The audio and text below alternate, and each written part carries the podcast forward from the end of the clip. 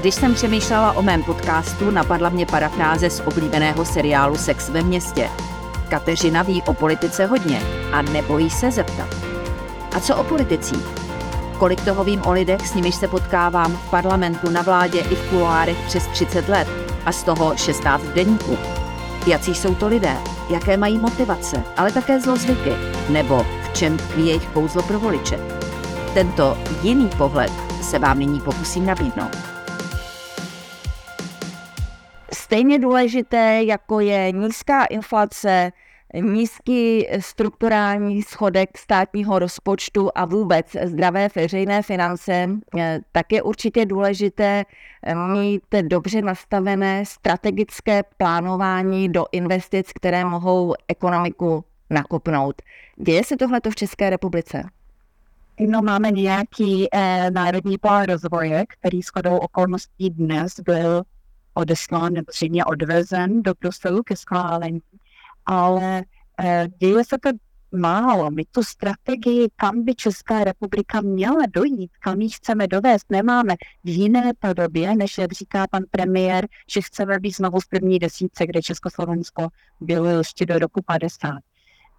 ale to nestačí samo, to neříká ty kroky, které je potřeba udělat. Nicméně investice jsou k tomu růstěné investice jsou k tomu velice potřeba. Já myslím, že máme poměrně dobře za současné vlády vypracovaný plán, infra, eh, plán dopravní infrastruktury.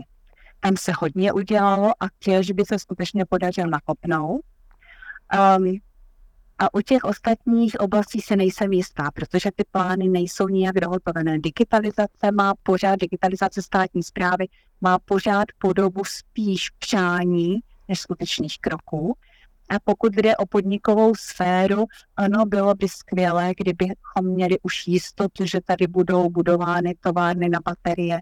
Ano, bylo by dobře, kdybychom věděli, že litium jakkoliv asi jeho těžba ohrozí přírodu v okolí částečně, nebo částečně poškodí přírodu v Krušných horách a jejich okolí, tak bohužel z hlediska budoucnosti bude nutné s takovou těžbou přijít Čili tohle, kdyby bylo konkrétnější, by bylo dobře. Ale alespoň, že máme jasnější obrysy u dopravní infrastruktury. Já se na to ptám i proto, že mě velice zaujala vaše slova v rozhovoru pro Reflex, kde jste hovořila o dvou odlišných strategiích, a to řecké a japonské. Obě dvě mocnosti z hlediska loďařství, výroby lodí, což je ovšem energeticky velmi náročné výrobní odvětví.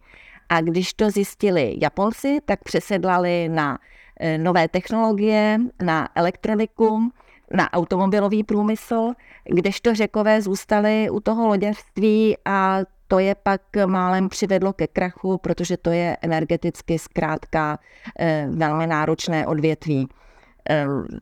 Měli bychom si jako Česká republika eh, z těchto dvou zemí vzít nějaké ponaučení?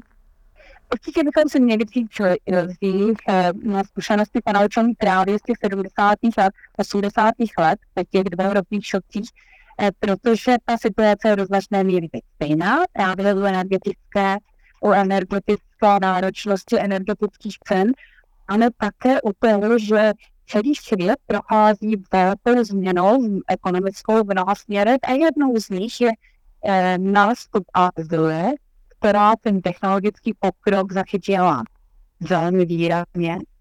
A eh, nastupuje, slyšeli jsme, že eh, za v průběhu roku přivádí, přivede čínská ekonomika na trh počet nových modelů elektro, elektroautomobilů v řádu stovek tak samozřejmě Evropa nic takového nedokáže, čili je potřeba eh, myslet na ty zkušenosti z minulosti a něco v tom smyslu udělat. Um, pokud jde o Řecko, tam ten problém byl, že ona ten svůj tehdy klíčový průmysl uh, loďařský navíc velice výrazně dotovala a tím skutečně zahájila nejen díky tomu loďařství, ale i velkými dotacemi do sociální oblasti, zahájila ten svůj postupný eh, proces scénář závislosti na dotací, který Řecko nakonec nevyhnutelně dovedl ke zdi. takže ano, Česká republika, určitě je dobře, že Česká republika, česká vláda zvažuje tu umístění té gigafaktory na výrobu baterií v České republice. To bude nesmírně důležité. Ono nejde jenom o, o baterie do elektromobilů, ale Baseru rozhodně jsou jeden z výrobků budoucnosti, protože i ta skladování energie na jiné účely, třeba solární energie, větrné energie, bude potřeba rozvíjet ten, tu výrobu a modernizaci inovace v oblasti baterií. Nevidím tu strategii, zatím vidím některé jednotlivé kroky. Určitě je dobře, co se snažila získat podnik, politická podnikatelská delegace na Tajvanu a v Koreji. Korea je veliký i Tajvan a Korea je pro nás nepochybně veliký příklad, kam jít a jak jít s ekonomickou politikou. A mimochodem, jaká země by nám měla být příkladem, eh, co se právě týká štědrosti sociálního systému, protože my jsme si za období hojnosti skutečně zvykli na to, že vlastně tady nemáme eh, příliš mnoho chudých lidí a že se máme opravdu všichni dobře. Na druhé straně Česká republika, Česká, republika, Česká společnost byla skoro příkladná v té střídmosti, pokud jde o rozpočtové výdaje, až do roku 2018. A v zásadě ještě včetně roku 2018. Čili úplně by stačilo, kdybychom se k tomuhle vrátili. Jenom, že Ono to těžko, ono na dotace, na život dotací, na to, že každý má nárok, když sám si není schopen vydělat dost, ať už je to podnik nebo třeba domácnost, takže stát musí dotovat. Ale tak to není, že to, co ty peníze, které stát má, jsou peníze ostatních lidí, které potom jim samozřejmě to snižuje životní úroveň v průměru podnikům, to zpomaluje růst, ale týká se to také budoucích generací dětí, vnuků, to se skutečně může týkat vnuků i pravnuků tohle zadlužování. Takže kdyby se česká společnost dokázala vrátit o těch pět let zpátky ke svému vztahu k rozpočtovým schodkům, úplně by to stačilo. Ale jinak um, v Evropě je mnoho, mnoho um, zemí, které třeba kubalské země, které si předepsali, že se budou snažit udržovat své, své veřejné finance v co nejzdravějším stavu, protože může přijít nějaký šok kdykoliv. A přišel. Opalské země byly nejvíce dotčeny ruskou invazí, ruskou agresí proti Ukrajině a dodnes jsou. Ale přesto jsou schopné tu situaci jakž takž ustát, protože v předchozích um, asi deseti letech se skutečně na, naordinovali, že budou velmi střídma. Můžeme, na, uh, můžeme najít řadu zemí mimo Evropu, pokud je o kvalitu státní zprávy, třeba úspory a efektivnost ve státní zprávě, Nový Zéland je úžasným příkladem a to nemluvím o nějaké, nebo nemluvím jen v posledních modernizacích státní zprávy, mluvím o jejich velké reformě z konce 90. let, než bychom aspoň toto, což je když století stará reforma, byli schopni uplatnit v České republice.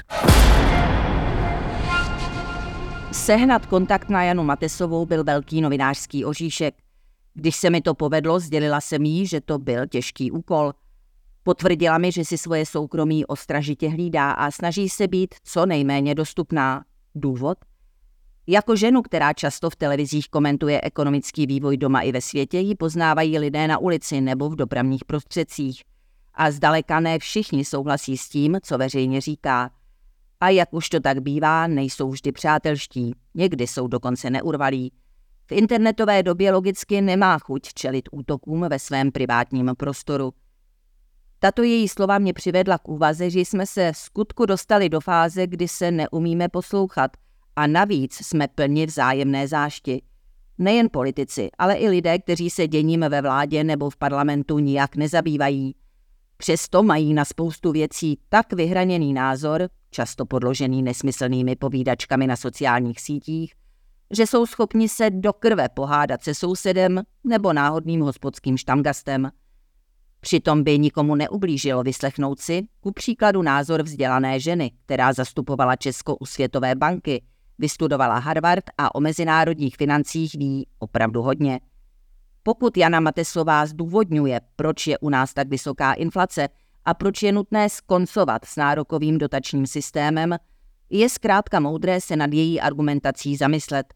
Sama zdůrazňuje, že nejde o politické vyjádření, nýbrž o ekonomická fakta. Když hovořila o nezbytnosti státní regulace síťových odvětví, napadlo mě, kolikrát jsem za poslední rok a půl slyšela hořekování, že Fialová vláda zastropovala ceny energií pozdě a chybně u distributorů, nikoliv u výrobců. Bývalý ministr dopravy a průmyslu Karel Havlíček za ANO třeba tvrdil, že kdyby to bylo rychleji a naopak, mohla se cena plynu i elektřiny zafixovat na 1500 korunách za megawatt hodinu, nikoli na třech a šesti tisících, jak rozhodla vláda. Co k tomu podotýká Jana Matesová? Pro českou ekonomiku bylo vysokou prioritou celoevropské řešení. Jiné by nefungovalo – Nejsme Španělsko nebo Portugalsko, které má veškeré zdroje energií k dispozici na svém území. Nemyslím tedy, že vláda postupovala chybně. Než plyn nebo elektřina dojde od výrobce ke spotřebiteli, jde přes distributory. A když Eurostat na jaře přišel s informací, že Česko má nejdražší a nejrychleji rostoucí ceny energií, potvrdilo se to, co jsme zažili v případě Bohemia Energy i dalších distribučních firm – Totiž, že energetický regulační úřad distributory evidentně není schopen účinně regulovat, nemá sílu je krotit. Kdyby vláda zastropovala u výrobců, distributoři by pravděpodobně nasadili tak vysoké ceny, že by vláda musela stanovit další stropy a dotovat dvakrát, na začátku i na konci řetězce. Klidně by se tak mohlo stát, že by to Českou republiku vyšlo výrazně dráž.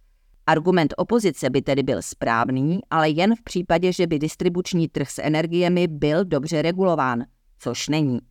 Zkusme tedy naslouchat a číst s otevřenou myslí. Třeba vás názory Jany Matesové na konsolidaci veřejných financí, inflaci či parametrické změny důchodů přesvědčí, nebo alespoň zaujmou. Najdete je v rozhovoru na deník CZ.